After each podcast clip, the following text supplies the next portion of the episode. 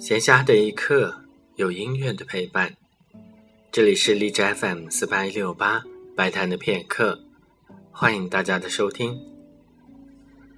在今天的节目当中，将要为大家介绍的是法国作曲家赫克特·伯辽兹的作品。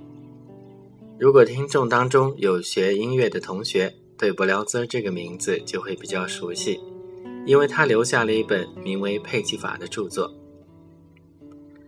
伯辽兹的配器理念影响到了瓦格纳、理查斯特劳斯、里姆斯基科萨科夫、李斯特以及马勒等人的创作。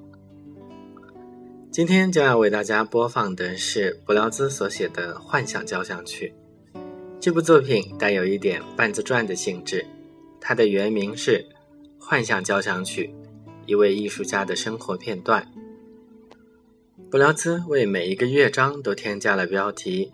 他为第一乐章所写的是“白日梦，热情”。按照作曲家自己的叙述，这个乐章描绘的是一个艺术家遇到了综合他梦想当中所有优点的女人，于是就无可救药地爱上了她。但是这位艺术家又羞于表达自己的情感，从而这个乐章的音乐是激动的，又充满着梦幻般的忧伤。时而又夹杂着一些莫名其妙的喜悦、懊恼以及妒忌等等。下面就请让我们一起来听布廖兹的《幻想交响曲》的第一乐章。